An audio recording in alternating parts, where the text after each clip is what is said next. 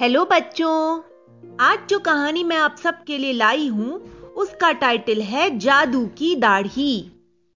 एक छोटा सा कस्बा था, वहाँ पर टॉफी बेचने वाले एक चाचा की दुकान थी।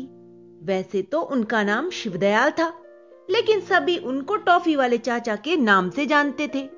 सभी उनके टॉफी के दीवाने थे। एक और खास बात थी उनकी, वो ये थी कि उनकी लहलहाती, चमचमाती, मेहंदी से रंगी लाल रंग की दाढ़ी। गली के बच्चे कई बार तो दाढ़ी देखने के लिए ही टॉफी खरीद लिया करते थे। एक दिन रज्जन, बीरू और गोलू टॉफी लेने गए।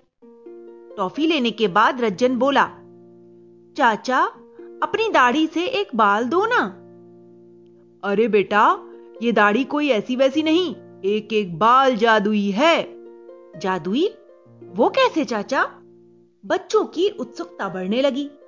शिवदयाल ने अपनी दाढ़ी से तीन बाल निकालकर तीनों बच्चों को दिए और बोला, ये लो, अपनी किताब में रख लेना।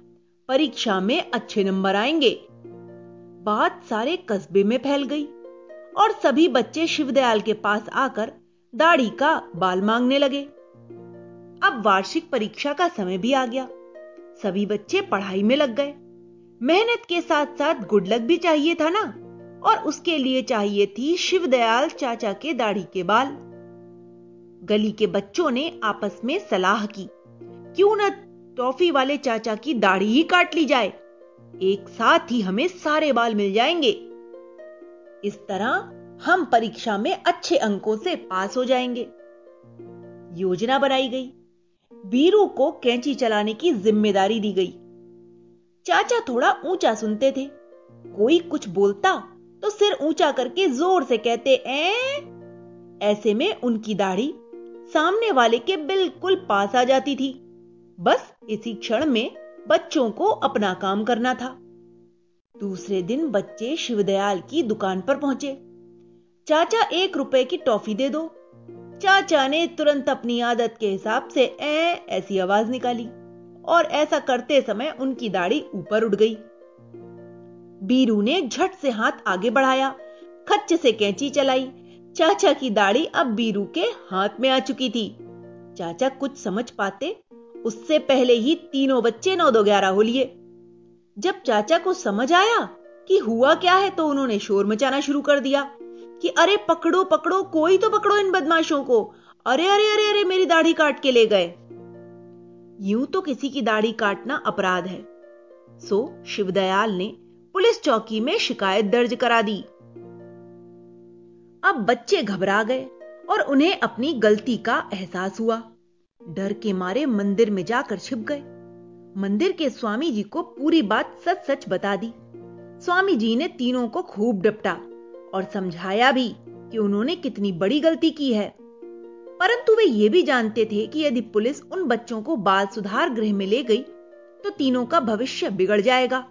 इसलिए उन्हें किसी तरकीब से बच्चों को बचाना भी था। पुलिस बच्चों को ढूंढते ढूंढते मंदिर तक पहुँच गई। जैसे ही पुलिस मंदिर में पहुँची, बच्चे सामने आ गए। बीरू आगे आकर बोला कि, पुलिस अंकल टॉफी वाले चाचा कहते हैं कि उनकी दाढ़ी के बाल तो जादुई हैं। किताब में रखने से अच्छे नंबर आएँगे। वे एक बाल एक रुपए में देते हैं, इसीलिए हमने सारे बाल काट लिए। शिवदयाल उत्तर दे पाता, उससे पहले ही तीनों बच्चे उसकी ओर बढ़े और बोले कि हमें माफ़ कर दो चाचा, हमसे गलती हो गई। पुलिस वाले को खूब गुस्सा आया। उसने शिवदयाल को पकड़ा और कहा कि क्यों? टॉफी के साथ साथ दाढ़ी भी बेचने लगे हो?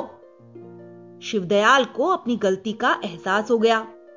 इधर स्वामी जी भी बोले कि, शिवदयाल, माफ़ कर दो, पुलिस से अपनी शिकायत वापस ले लो। ये जादू की बात तुमने ही करके बच्चों को उकसाया था ना? इस तरह बात तो रफा दफ़ा हो गई, पर सभी को सबक भी मिल गया कि टॉफी वाले चाचा को भी और बच्चों को भी कि कभी झूठ नहीं बोलना चाहिए। तो बच्चों इस छोटी सी कहानी से हमें यही सीख मिलती है कि हमें कभी भी गलत अफवाहें नहीं सुननी चाहिए और ना ही किसी के बहकावे में आना चाहिए। हमारे परीक्षा में अंक हमारी मेहनत और हमारी पढ़ाई से ही आते हैं। Okay, bye.